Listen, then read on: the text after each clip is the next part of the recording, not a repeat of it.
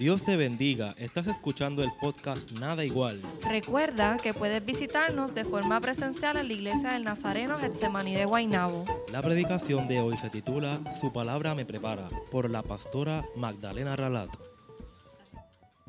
El título que le he puesto a, a este sermón se llama Su palabra me prepara. Y esta se encuentra, como les decía, en 2 de Timoteo 3, 16 al 17. Y dice la palabra del Señor que toda la escritura es inspirada por Dios y es útil para enseñar, para redarguir, para corregir, para instruir en justicia, a fin de que el hombre de Dios sea perfecto, enteramente preparado para toda buena obra. El contexto histórico de esta carta, en ese tiempo el apóstol Pablo estaba preso. No estaba en la cárcel federal, donde tienen aire acondicionado, tienen sus comidas a sus horas, les dan unos momentos para que ellos puedan tener algún tipo de, relajación, aunque tú para estar en la cárcel estás, tienes todo el tiempo del mundo para hacer lo que sea. Así que estar en un calabozo romano durante el reinado de Nerón no era nada agradable. Y esta fue la última carta de nuestro apóstol Pablo. Estaba escribiendo ya cerca de su muerte. A quien le estaba escribiendo era a Timoteo. En ese momento ya Timoteo no se encontraba en Éfeso y las circunstancias también habían cambiado para Pablo. Él había sido detenido y experimentaba otro encarcelamiento romano. Ya era ya la segunda vez, la primera vez estuvo más suavecito, pero ya en esta no había prácticamente una esperanza de que fuera liberado. Era una celda fría. Y no le quiero decir aquí a ustedes eh, todos los versículos donde habla cada una de estas cosas que les estoy diciendo para que lean las cartas. Las cartas son bien cortas, cada una de las cartas que se escribieron. Pero usted imagínese una cárcel en aquel tiempo. Era más bien como cueva, donde ahí se metían a los presos y eran encadenados muchos de ellos. Y no era un lugar agradable. No tenía un baño, un inodoro dentro de la cárcel. Eh, la hermana Tati es tan gráfica. Hermana Tati, para que quede grabado, me acaba de hablar de que habían ratas también. Aleluya. Y otras cosas más que no quiero mencionar sus nombres. Este, como les estaba diciendo, estaba en una celda fría. Eran largas días, largos días y largas noches, encadenado Piensen ustedes qué estaría motivando al apóstol Pablo a escribirle una carta a Timoteo en aquellas condiciones. Pónganse por un momento en el lugar del apóstol Pablo y usted, estando en esa incomodidad tan grande que él estaba, que le dieran deseo de escribir una carta. ¿Saben cuál era una de las motivaciones por las cuales él estaba escribiendo esa carta? Estaba muy preocupado por su hijo Timoteo. Y no era su hijo de sangre. Pablo no, no se casó o no tuvo esposa o no tuvo hijo. Este, pero sí tenía sus hijos espirituales como los tiene pastor y como los tengo yo. Pablo estaba profundamente preocupado por su hijo Timoteo.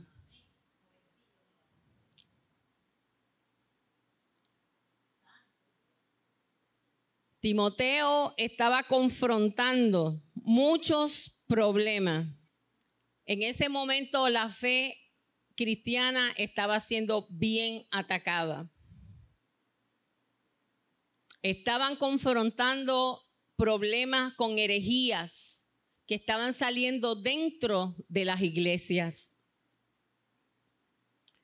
Y muchas de estas herejías, algunas de ellas estaban asegurando que la resurrección de los muertos ya había acontecido. Y vuelvo y les digo, lean la carta porque cada una de las cosas que les estoy diciendo van apareciendo durante eh, el, cuando Pablo le está escribiendo a Timoteo. Estaban perturbando la fe de algunos creyentes. Pablo también anhelaba el compañerismo de su colega en el ministerio.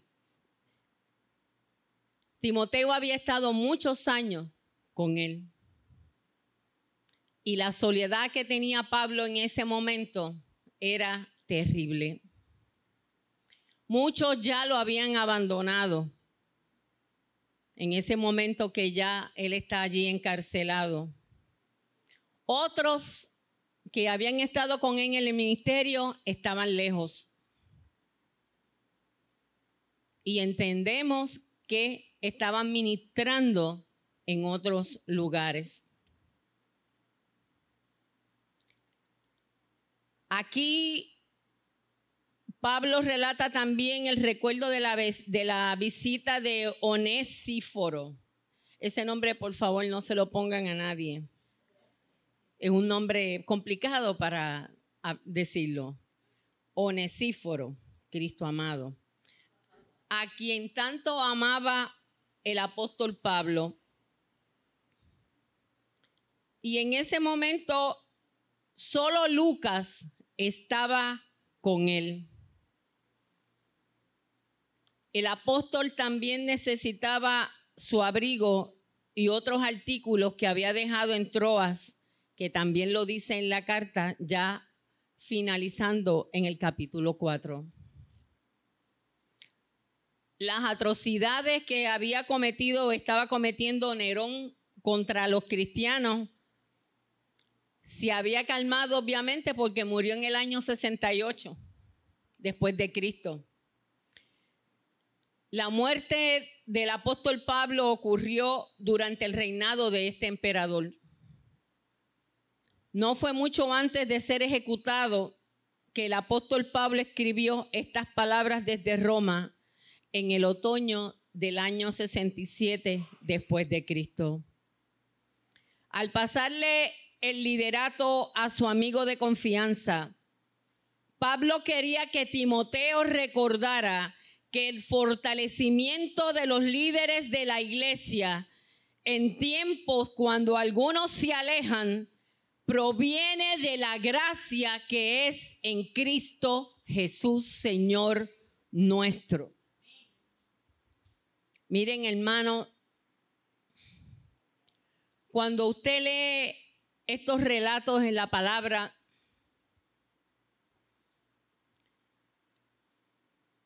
yo me pongo mala. ¿Saben por qué? Porque si usted es como yo, que se mete en el lugar donde usted está leyendo, cuando yo estaba trabajando con este sermón, me veía dentro de esa cárcel con Pablo, con un frío tremendo, porque eso era piedra. Allí no teníamos una sabanita y una colchita, ni una almohadita. Prácticamente solo. Lucas era el único que estaba con él. Él sabe que se estaba muriendo y no era porque estuviera enfermo. Sabía lo que venía.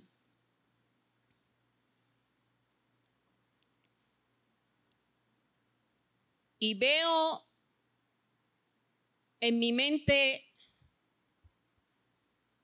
quiero decir lo bonito, que no suene, pero voy a decir lo que siente en mi corazón. Esta gracia que proviene de Dios, este regalo que hemos tenido de tener una salvación tan grande en Cristo Jesús, costó la vida de mi maestro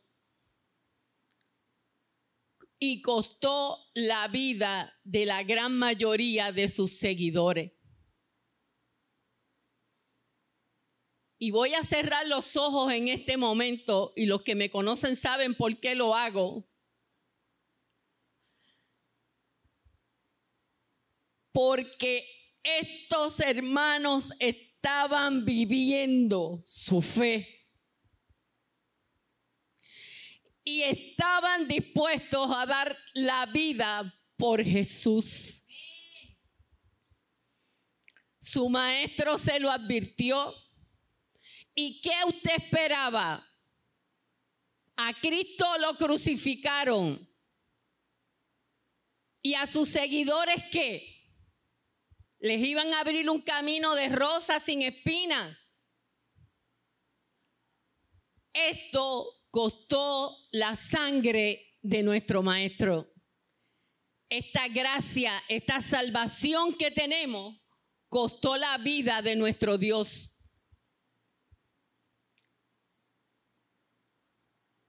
Y a veces yo ver cómo hermanos en la fe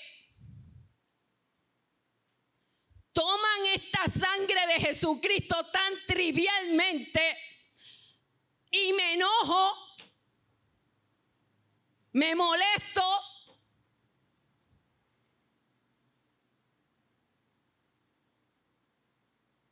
No quiero ir a la iglesia, no quiero conectarme por Zoom, no quiero hacer nada, quiero seguir mi vida, estoy en la flor de mi juventud, quiero hacer lo que me da la gana. Sí, Cristo puede esperar, me lo enseñó mamá, me lo enseñó papá, pero voy a seguir por la mía. Me da mucha tristeza y me da sentimiento. Porque esta santa palabra de Dios costó la sangre de muchos para que tú y yo en este tiempo tuviéramos esta palabra, esta Biblia.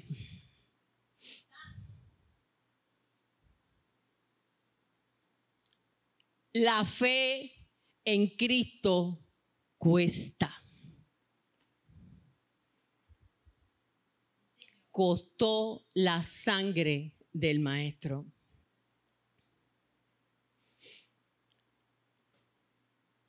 Después que Pablo hace los saludos iniciales, le exhorta a los siervos fieles en el capítulo 1 a que se enfoquen en la fe. Le habla sobre los principios básicos para el liderato de los obreros que son mencionados en la carta. Les recomienda varias cosas a Timoteo.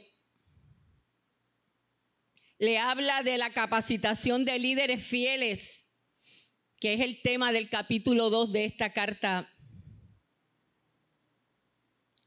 Y se explica cómo ellos pueden entender su ministerio y cómo ministrar ocupa el resto del capítulo 2.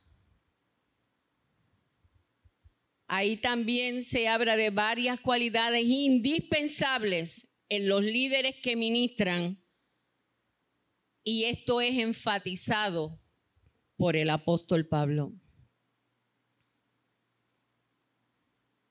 Los últimos dos capítulos el 3 y el 4, incluyen la firmeza de los líderes fieles. La adversidad que estaba pasando en esos últimos días era evidente. Mucha gente se había ido de la iglesia. Y Pablo tenía prisa para hablarle a Timoteo sobre todas estas cosas. La autoridad de la palabra de Dios es enfatizada en la pasada capacitación a Timoteo. Timoteo fue discipulado por el apóstol Pablo.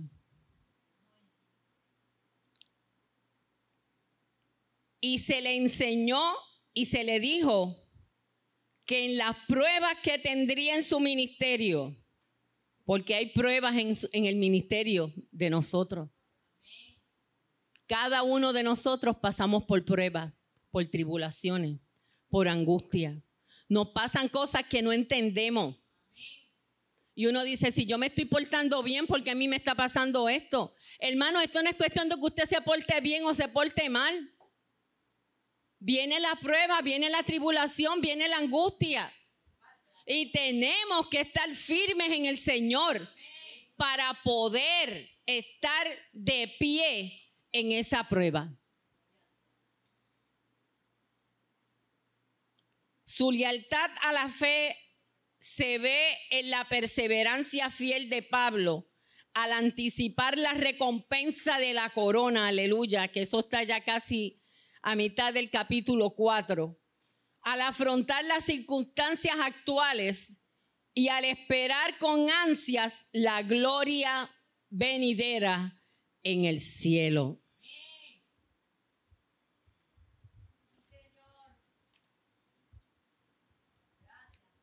Es bien probable que el mismo Timoteo hubiera estado en prisión más o menos para ese mismo momento según lo que estaba estudiando. Y usted imagínese ahora a Timoteo. ¿Cuánto significaba esta carta del apóstol Pablo a Timoteo? ¿Por qué? Porque él estaba ahora mismo en medio de la prueba.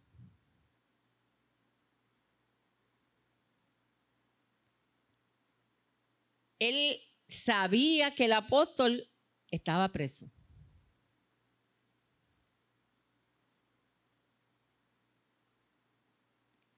Yo me pongo a pensar que habrá leído la carta dos o tres veces.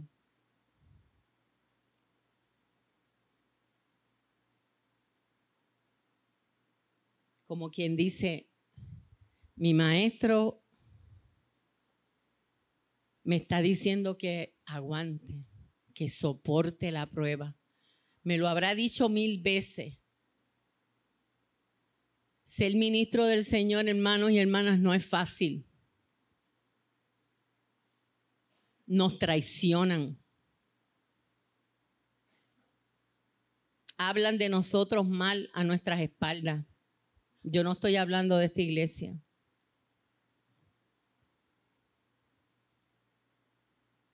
Nos calumnian, nos levantan falsos testimonios, dicen cada estupidez y cada barbaridad. Pero tenemos que seguir de pie.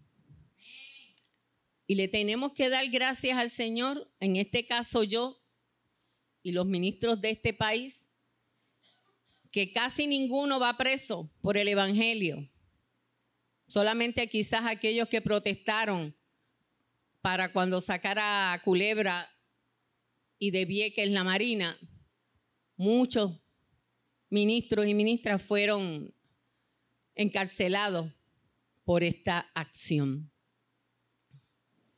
Muchos también aprovecharon para predicar el Evangelio y fueron llevados a la cárcel federal, porque no fue estatal, sino fueron llevados a la cárcel federal. Y algunas otras manifestaciones quizás, pero todavía nosotros tenemos la virtud, la felicidad de que podemos predicar el Evangelio libremente en las calles. Podemos pararnos todavía con un megáfono a decir Cristo te ama. Todavía podemos darle un tratado a una persona y decirle que Dios le ama.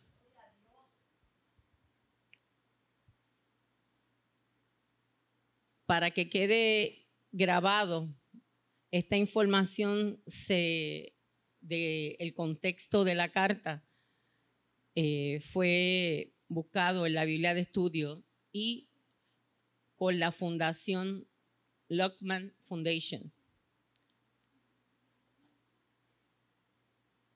Pablo está enfrentando la muerte.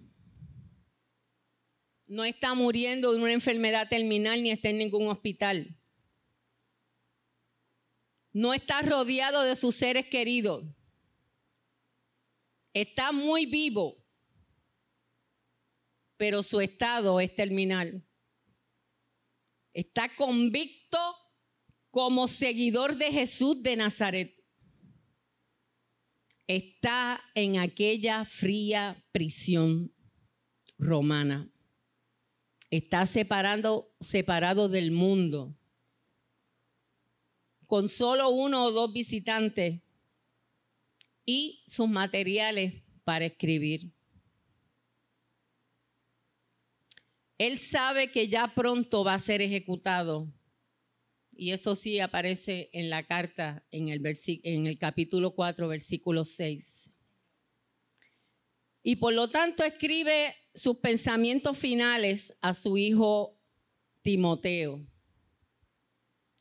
entregándole la antorcha del liderazgo, recordándole aquello que realmente es importante y animándolo a la fe a que no pierda su fe en Jesús.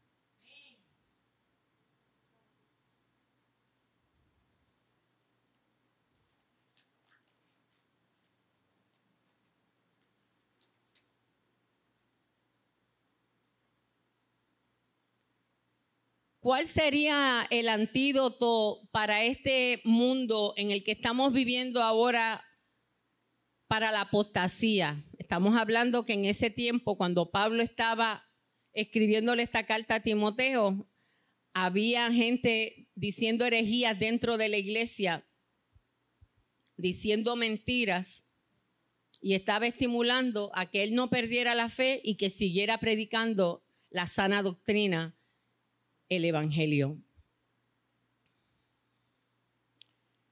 El único antídoto para este mundo para este presente que estamos viviendo tú y yo es la palabra de Dios.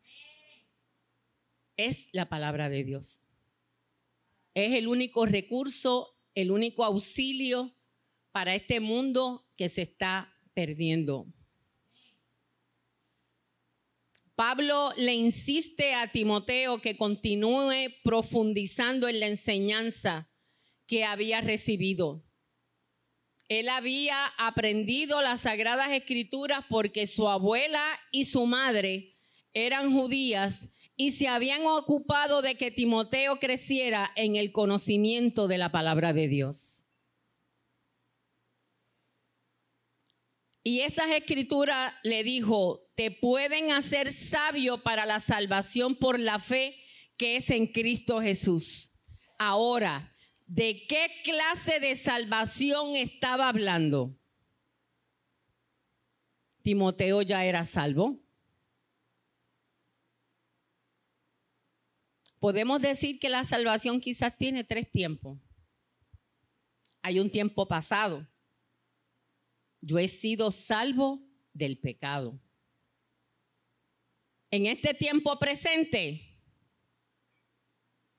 estoy siendo salvo también del pecado, porque pecamos todos los días. Y estamos tratando de ser mejores todos los días.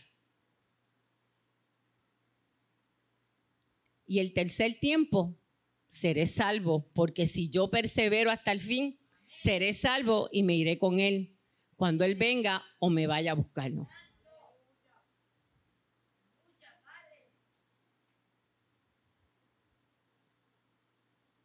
En el tiempo pasado fuimos hemos sido salvos porque Cristo soportó una muerte de juicio por cada uno de nosotros cuando creímos en Él.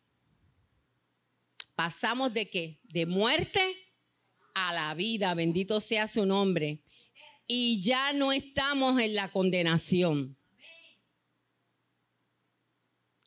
En, el, en Romanos 1, 8.1 dice, ahora pues, ninguna condenación hay para los que están en Cristo Jesús. Pero en cuanto al tiempo presente, también estamos siendo salvados.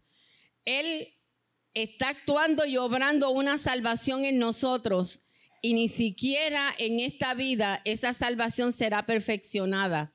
Pero al mirar al futuro sabemos que llegará un día con respecto al cual se puede decir en primera de Juan 3:2 aún no se ha manifestado lo que hemos de ser. Pero sabemos que cuando él se manifieste seremos semejantes a él porque lo veremos tal como él es. Pablo está diciendo que las sagradas escrituras no solo nos dan el modo divino de proceder para ser salvos, es decir, pasar de muerte a vida, el tener vida eterna y convertirnos en hijos de Dios, sino también cómo nos salvan en este presente, en este mundo que está tan malo, porque las escrituras nos capacitan constantemente para seguir adelante en este mundo que se está perdiendo.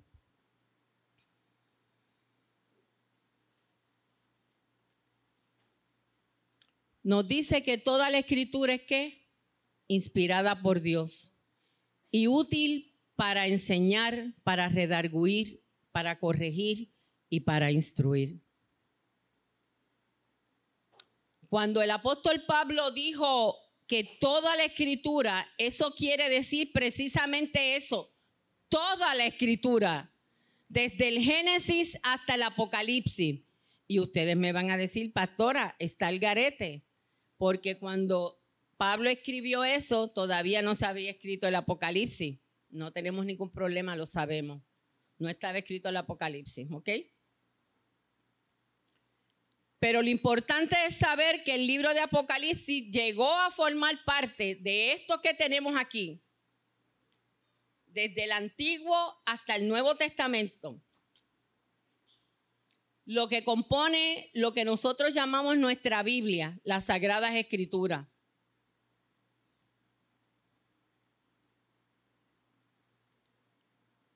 El apóstol Pablo también añadió, toda la escritura es inspirada por Dios.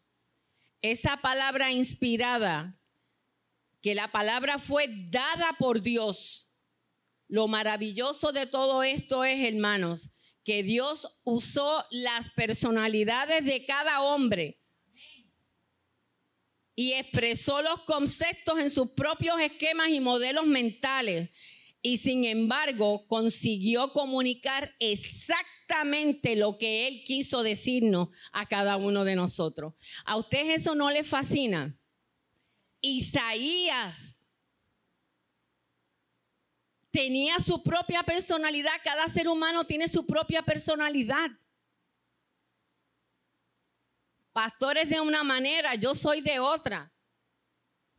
Cada una de las personas que escribió en la Biblia eran personas diferentes, en momentos diferentes, en circunstancias diferentes. Y al final que se compila todo este libro, resulta todo va cayendo de una manera espectacular. El Señor es maravilloso. Y veo la cara de Solimán, porque yo sé que ella, esas cosas le vuelan la cabeza, porque uno piensa, wow.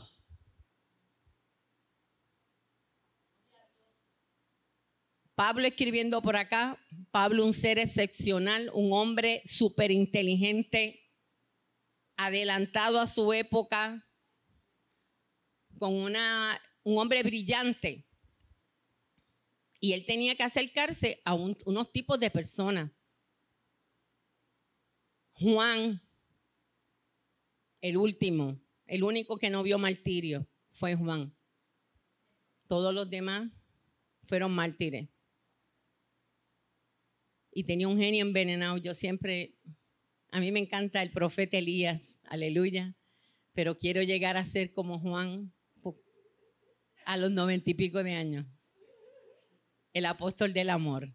Qué lindo. Cuando estaba jovencito le decían el hijo del trueno. Aleluya. Pero Dios siempre tiene misericordia de nosotros. Santo. Así que esta palabra de Dios tan extraordinaria, escrita por diferentes personas con diferentes caracteres, con diferente cultura en, en diferentes momentos, que esté metido todo esto aquí y que cada una de esas cosas que dice la palabra, desde Génesis hasta Apocalipsis, no se contradice. Siglos antes de que Jesús naciera fue profetizado su nacimiento. Uno dice, wow. La palabra es maravillosa.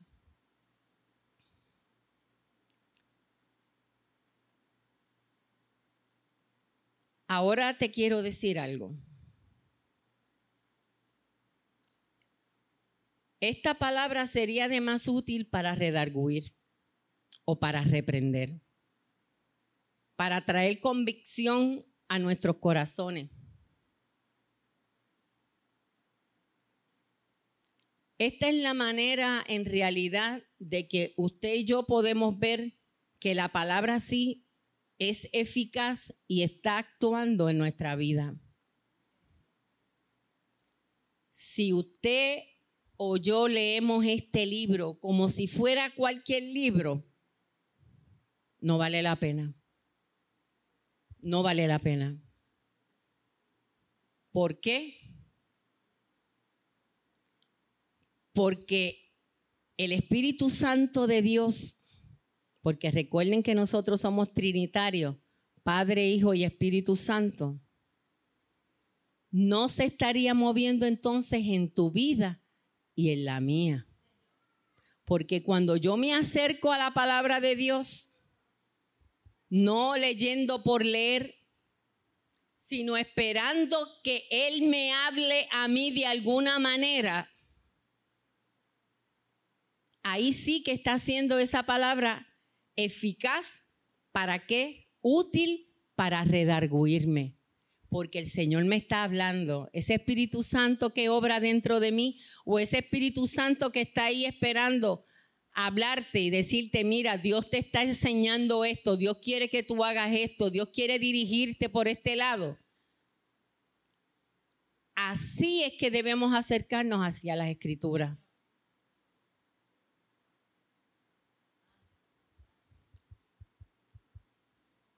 Cuando nos acercamos a las escrituras de esa manera, entonces sí el Espíritu Santo está obrando en nosotros. Y esta escritura, como dice el versículo, y ya casi estoy terminando, es útil para corregir, para arreglar y poner en orden las cosas en nuestra vida. Se trata de corregir un error. Y dijo también que esa palabra sería para instruir. Esto de instruir está más relacionado a la disciplina.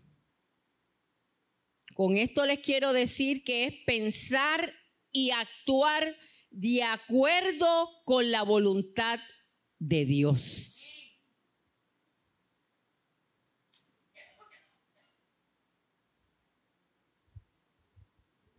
Y nos dice en el versículo 17, a fin que el hombre de Dios sea perfecto, enteramente preparado para toda buena obra. Aquí el apóstol Pablo le está hablando a Timoteo, pastor, hombre de Dios. Y en muchas cosas que estaba leyendo decía que a fin de que el hombre de Dios sea perfecto, también se lo estaban adjudicando a que el ministro o pastora fueran perfectos delante del Señor. Y cuando hablamos de perfección, no es que vamos a ser perfectos, es que estamos buscando la perfección y de ser cada día mejores para ese día que nos vamos a encontrar con nuestro Señor. Y algo bien importante, que estemos enteramente preparados para toda buena obra. No somos salvos por obra, porque la palabra del Señor dice que no, somos salvos por obra para qué? Para que nadie se gloríe. Yo no soy salva por llevar un trot de comida y estar 50 días cocinando debajo de un palo y dándole comida a la gente. No. Eso es parte de mi vida cristiana, el hacer buenas obras. Yo soy salva por la sangre preciosa de Jesús, porque acepto a Jesús como mi salvador personal. Pero dentro de esa vida y de esa fe en Cristo, está también el que yo trabaje y haga buenas obras. Porque no es asentarnos a recibir y a recibir y a recibir, sino que también tenemos que dar. Tenemos que darle a los demás.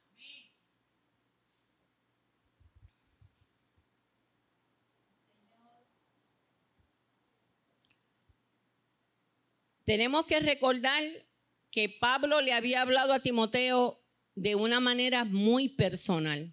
Esta carta era para Timoteo. A Timoteo se le había enseñado la palabra de Dios y por ello después tendría que exponer la palabra de Dios. Pablo había enfatizado que en los días de la apostasía, nuestro recurso, nuestra ayuda, vendría de la palabra de Dios y que ella llenaría nuestra necesidad. La Biblia no es una colección de libros, hermano, de fábula. No es una colección de mitos. No es una colección de cuentos. No es una colección de ideas humanas que a fulano, sutano y prensejo escribieron. No, Este libro fue inspirado por el Espíritu Santo de Dios. Dios se les reveló a cada una de estas personas para que podamos tener esto que hoy le llamamos la Biblia. Lea la palabra de Dios y use cada enseñanza que hay en ella para que guíe tu conducta. Yo la leo para que guíe mi conducta.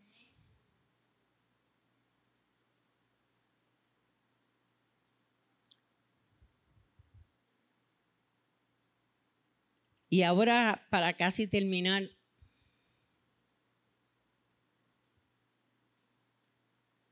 Señor es.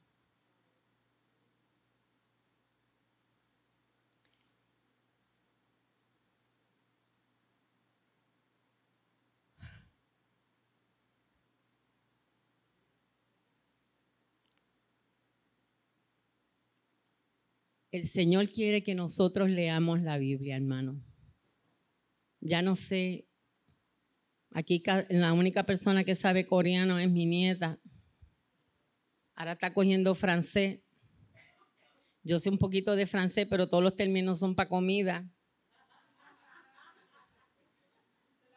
Cogí francés. Cogí francés en la universidad porque la cocina está organizada por los franceses. Y la palabra crème brûlée les gusta, ¿verdad? Cuando está en la última parte del menú. Y el onion piqué, el onion brûlé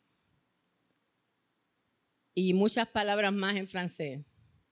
Pero quisiera que cada uno de nosotros entendiera en clarito español de que tenemos que entrar a las escrituras, de que tenemos que leer la palabra del Señor. El leer la escritura nos ayuda y nos protege de las enseñanzas falsas que hay en nuestro tiempo. Nosotros estamos siendo envenenados por el Internet. Cuando escuchamos, a mí me envían cada cosa, hermano. A mí se me está cayendo el pelo por la condición esta de la psoriasis. Y cada vez que me envían esto, se me sigue cayendo más todavía el pelo. Porque dicen cada disparate. Y a mí lo más triste que me pone es que me lo envían gente creyéndose lo que están diciendo para que yo me instruya y diga, wow, tremendo. Cuando yo he leído en la palabra que eso es un gran disparate. el jueves pasado en el culto de estudio bíblico que quedó espectacular. Este aprendimos tanto y se usó una técnica muy buena de el arte con, con la Biblia y fue tremendo, tremendo, tremendo.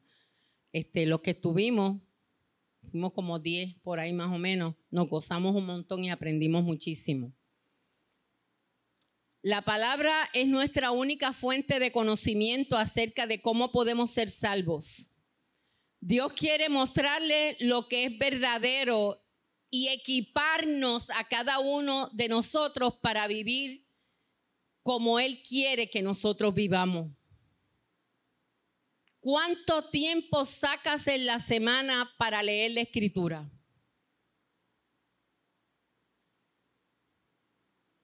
En el internet hay las mil y una maneras de usted leer la Biblia en un año o en seis meses. El pastor, cuando se convirtió, si no me equivoco, leyó la Biblia completa en una semana o dos semanas, ¿verdad, pastor? Para humillarnos. Y él, para humillarnos, la leyó en una semana. Después la volvió a leer la otra semana. Y así siguió. Esto le costó que yo lo dejara. Hoy es mi cumpleaños, yo puedo decir lo que me dé la gana.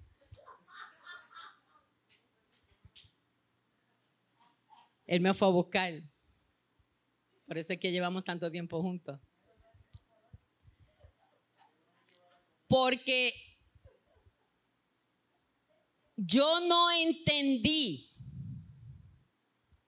en ese momento lo que estaba pasando con él. Luego yo nos, nos convertimos prácticamente al mismo tiempo, el mismo año, en el 74. Yo me convertí en marzo 27 por ahí más o menos, marzo, abril, mayo, junio. Él se convierte tres meses después que yo, junio 30 del 74. Y un día yo le pregunto, ¿te estás volviendo loco? Tú no puedes seguir predicando mañana, tarde y noche. Tú no puedes seguir leyendo la Biblia mañana, tarde y noche. Tú no puedes seguir ayunando tantos días, te vas a desaparecer. Pues yo dije, miren, él se tostó. Yo dije, se tostó. Lo perdí. Houston, Houston. Lo perdimos. Y un día me dice, se convirtió, tendría como 19 años, 18 por ahí más o menos. Sí, 18. Él me dice, yo le digo, pero ¿qué es lo que te pasa? Ya habíamos vuelto. ¿Qué es lo que te pasa con Jesús? Esto no es así. Me dice, es que yo he sido tan malo y he perdido tanto tiempo que tengo que aprovechar todo lo que yo pueda recuperar para decirle a los demás lo que Él ha hecho por mí. Ese día entendí. Y aún con su ADD con poca vergüenza, se sabe la Biblia de rabo a cabo de memoria.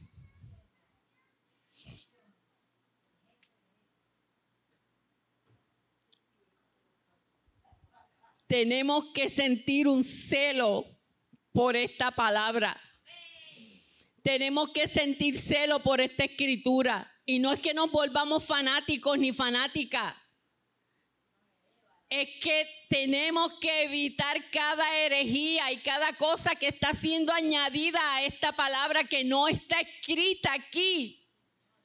¿Cómo es posible que yo le añada la salvación de Jesús que no puedo entrar a una iglesia con una gorra? ¿Cómo es posible que yo le añada la salvación de Jesús? Que no puedo ir a una iglesia porque soy mujer y no puedo entrar con un pantalón a una iglesia. ¿Cómo es posible que yo le añada la salvación de Jesús? Que si soy hombre y tengo barba no puedo entrar a una iglesia. Eso no lo dice aquí. Aquí lo que dice es que yo soy salva por la sangre de Jesús, por mi fe en Él, por creer en Él. No podemos seguir añadiendo herejías a esta palabra porque eso no lo dice aquí. El Dios que dio su vida, dio su vida por amor. ¿Cómo no vamos a tener amor en la iglesia por el que se pierde? Yo vi, ahora creo que fue una serie, estaba hablando con los muchachos la semana pasada abajo, y hay una escena donde el protagonista, y fue un hecho verídico, es un sacerdote, padre, el padre, el padre Stup. Él está en un bar bebiendo hasta atrás.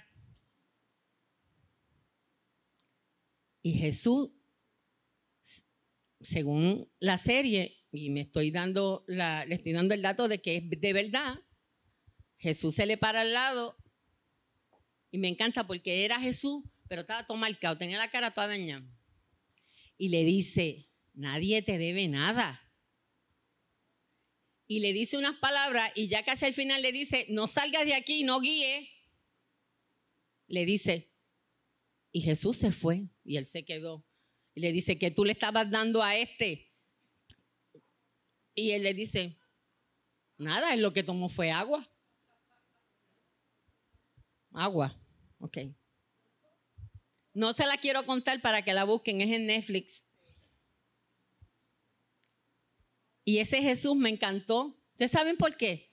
Porque estaba en el bar y yo me acuerdo cuando nosotros recién nos convertimos, nosotros íbamos a los bares. a predicar?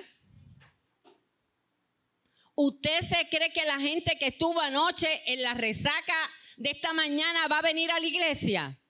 No, tengo que aprovechar antes de que esté bien borracho para ir al bar o al pop o a donde sea a predicarle. Y que, como dice la palabra, la palabra dice que nunca vuelve atrás vacía. Algo se le va a quedar a esa persona. Había un bar en Carolina que ya el Señor no nos quería mucho porque nosotros llegábamos, se tocaba el frente nos parábamos a predicar, la gente se convertía y no volvía, estaba pidiendo a la clientela. Este, pero eso era lo que hacíamos. Jesús estaba en el bar con Estud, con el después que se convirtió en padre, o sacerdote o cura, como usted le quiera llamar. Me da mucha tristeza con muchos hermanos de muchas iglesias porque tenemos que andar con gente que sea santa. Yo tengo que andar con el que está necesitado y predicarle de la palabra del Señor. Pero siempre la pastora les ha dicho que cuando estemos duritos, porque si yo le daba al jiguillazo, como decía mi papá, no me puedo ir al bar a predicar y solo menos porque si no, me quedo en el jangueo. ¿Verdad?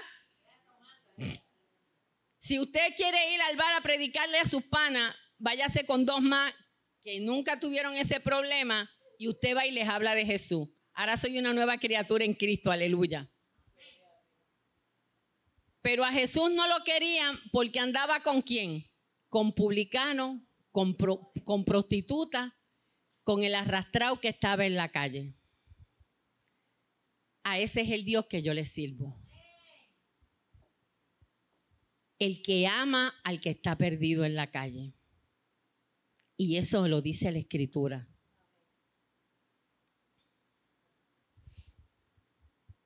Nuestro conocimiento en la palabra de Dios no va a ser útil, o sea, no va a servir a menos que fortalezca nuestra fe y nos lleve para hacer el bien. Y ahora les voy a dar el testimonio del Marte, lo que estuvimos en el, si se pierde en el culto de oración y el estudio bíblico, eh, tienen como la mitad de la semana perdida. Se pierden. Yo llegué a ese culto de oración con los pelos más parados que los tengo ahora, porque venía de casa de mami llena de fango, porque me metí dentro del el contador de agua y me resbalé por allí para abajo. Pero gloria a Dios, estoy entera, ando en taca y todo. Nunca voy a perder el caché, jamás. Nunca. Andaba con unas chancletas espectaculares que llegaron de fango que no se podían ni ver. Aleluya. Y verdad que fue lo que dijo la pastora, los que estuvieron el martes en el culto de oración, que la pastora estaba qué, que se había portado qué. Yo dije que me había portado mal. ¿Quién dijo? Ay, Laura. Los hermanos que están ahí, desde Colorado ahora. Ahora no estamos por allá arriba donde están los zorrillos y los ciervos y toda esa revolú de cosas que se encontraba ella en el camino. Ahora está en Colorado, en Denver. Está un poquito más civilizado. Y yo les dije, ¿verdad? Que me había portado mal.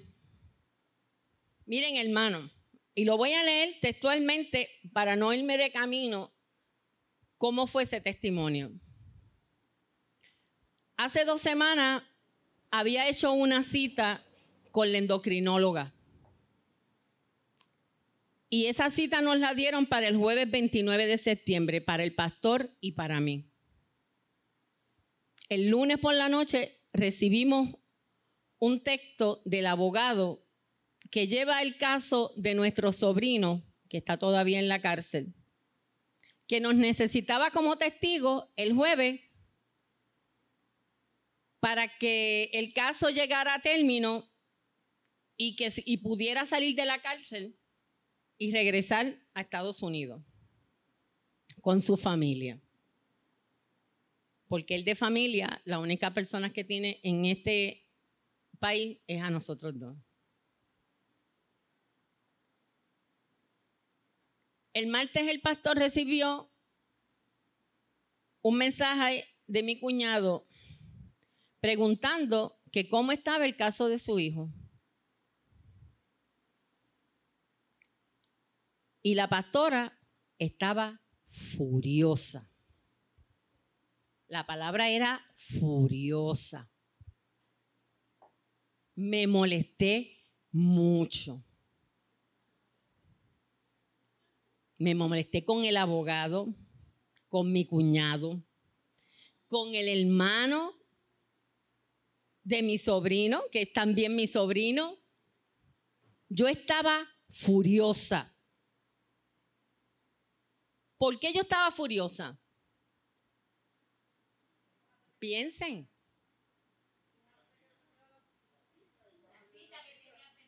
Porque había una cita y en este país conseguir a un especialista es como conseguir una aguja en un pajar. Y conseguir esa cita para mí era primordial porque me hicieron un sonograma que salí con un montón de nódulos en las tiroides, igual que mi hermana. Ya ustedes saben que a mi hermana la operaron de cáncer en la tiroides y ahora la van a volver a operar para sacarle la otra parte.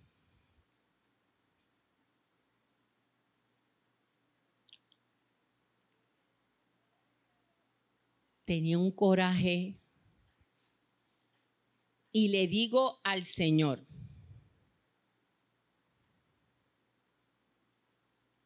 ¿qué tú harías en mi lugar? ¿Y qué me dijo Jesús? Cancela la cita.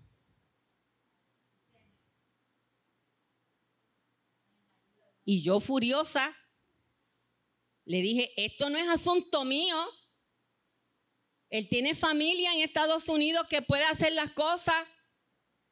¿Por qué tengo que ser yo? Yo le decía al Señor y volví y le pregunté, ¿qué tú harías Jesús? Yo, siendo tú, canceló la cita.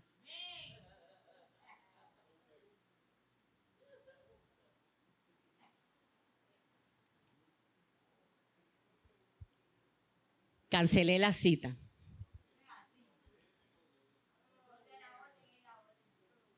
Llena de fango y furiosa, le mando un mensaje a mi cuñada Ivette, que no sé si está conectada, y le digo, Cuñi, estoy en Cubuy. Si yo no llego a las siete y media a Levitón, empieza el culto tú. Yo agarro el culto por donde esté, porque me tocaba dirigir a mí. Llegué espeluzada a las y 20, 7 y 20. El pastor iba así en el carro. Aleluya, ese hombre es santo. Es un hombre santo. Ustedes no lo ven como él brilla ahí, aleluya. Y el culto era de siete salmos que utilizamos para alabar a Dios. ¿Por qué? Porque los libros de salmos son oraciones. El libro de salmos son oraciones. Y cuando estaba dirigiendo el culto, hermano, una de las lecturas que tenía era el Salmo 37 del 2 al 3, que dice, confía en el Señor y hace el bien. Habita en la tierra y entabla amistad con la fidelidad. Deleítate en el Señor y Él te concederá los deseos de tu corazón.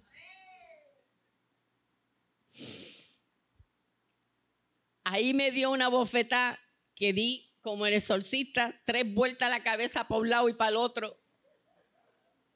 Y le digo a los hermanos, tengo que darle un testimonio, pero no se lo voy a dar hoy. Se lo voy a dar el martes. A los que no están oyendo ni están aquí, pues quizás lo tenga que repetir un poco. En eso que leo el salmo, el Señor habla a mi corazón por su palabra y me confirma lo que tengo que hacer. Fue impresionante estar allí.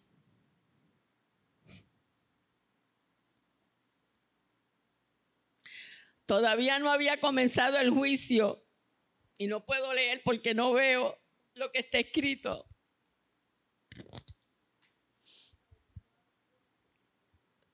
Llegamos allí, empezamos a hablar con el, con el fiscal y con el abogado. Y yo dejé a Pastor con el abogado y el fiscal y entré, porque yo estaba como perdida. Yo digo, si vengo para un juicio porque ellos están acá afuera y no están allá adentro. Hay un una, una mujer policía, hay dos personas. Yo creía que era que estaban viendo otro caso ve un hombre esposado al final.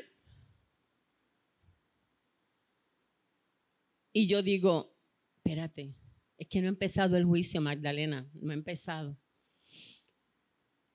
Llamo a la mujer policía y le digo, ese muchacho que está ahí es fulano.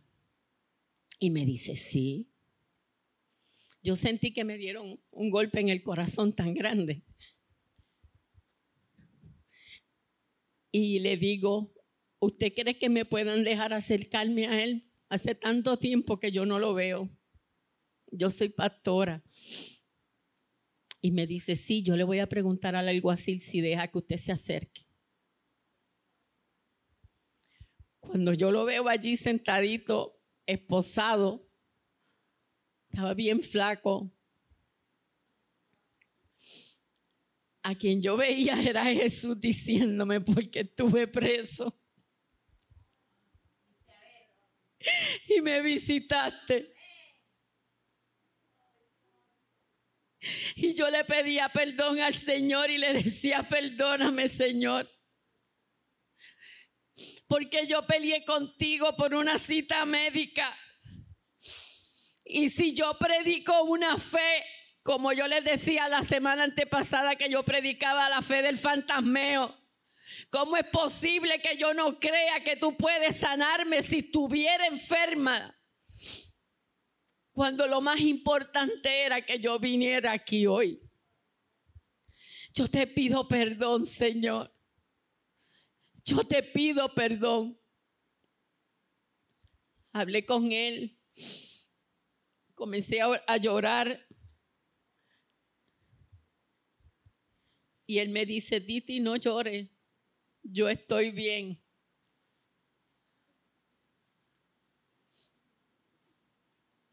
La que no estaba bien era yo.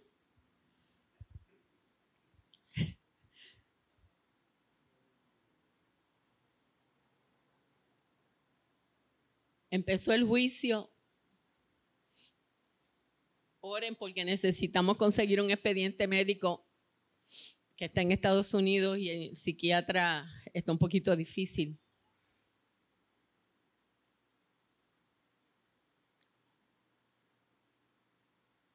Cuando se termina el juicio, salieron las dos personas afectadas en este caso y yo salí corriendo detrás de ella y les digo, yo les quiero pedir perdón a nombre de la familia. Él no está bien, él está enfermo no lo quiero justificar, pero le quiero pedir perdón. Y ellas me dijeron, Él nos pidió perdón a cada una de nosotras.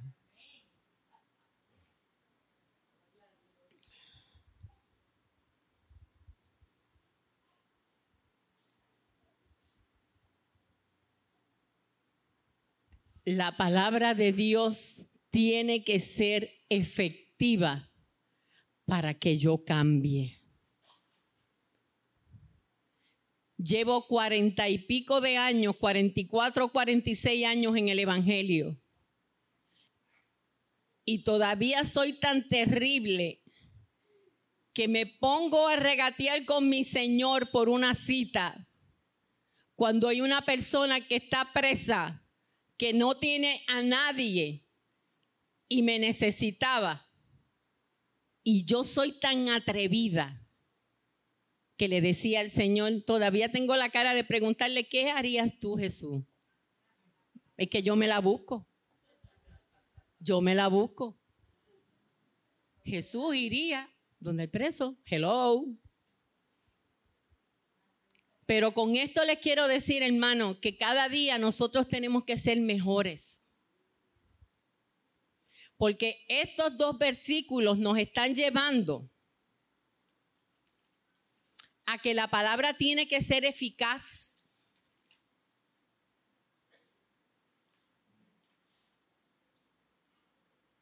Y te lo repito, toda la escritura es inspirada por Dios y útil, útil para enseñar. Nosotros tenemos que enseñar con el ejemplo. Y yo no me avergüenzo de decirles hoy que me porté mal el martes pasado porque yo no soy santa. Estoy buscando la perfección en Cristo Jesús. Pero les cuento esto para que aprendan y afinen su oído espiritual, para que vean cómo Dios les habla en los momentos más difíciles de su vida.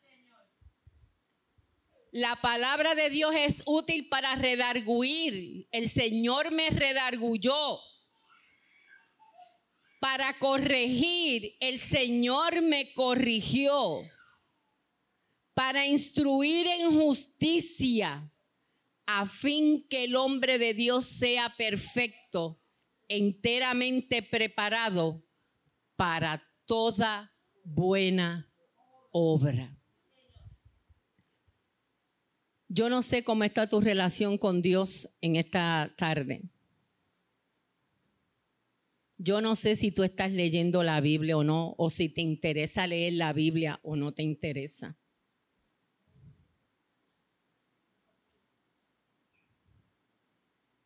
Yo no sé cómo esté tu relación personal con el Señor. Pero el Espíritu Santo de Dios sí sabe cómo tú estás con el Señor en esta tarde. El Señor, por medio de su Espíritu Santo, sabe si estás cansado, si estás agobiado o agobiada, si estás triste, si estás destruido o destruida, si estás inconforme con lo que te está pasando, si estás enfermo, si estás desconsolado o desconsolada, el Señor sabe cómo tú te sientes en esta tarde.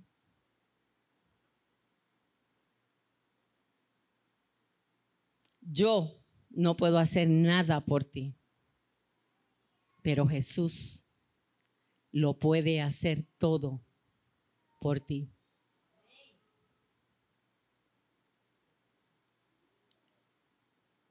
Lo que te puedo decir que el Señor te ama como nadie te ha amado en esta tierra. Nadie te ama más que Jesús.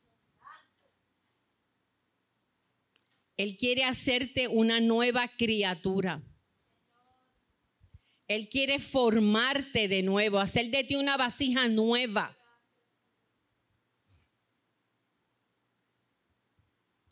Su palabra dice que al que Él viene, Él no le echa fuera. Y yo te pido en este momento, si tú quieres arreglar tu relación con Dios, que tú pases aquí al frente.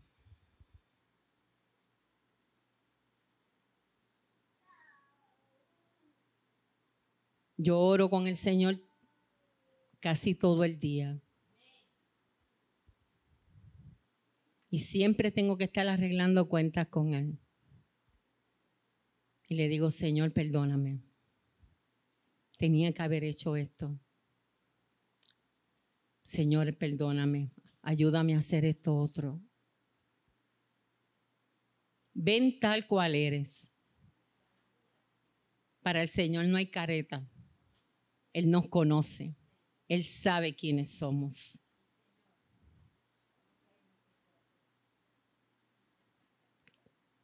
Queremos orar por ti en esta mañana. y decirte que tu guía, aparte de nosotros aquí como ministros del Señor y ministra del Señor, es esta palabra de Dios, la Biblia.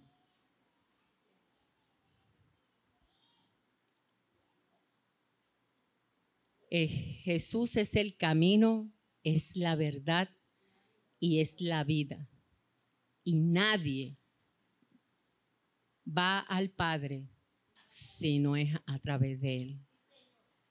Él puede ayudarte en tu tristeza, en tu descontrol, en tu coraje, en todo lo que te esté sucediendo. El Señor te puede ayudar. Porque Él es Dios.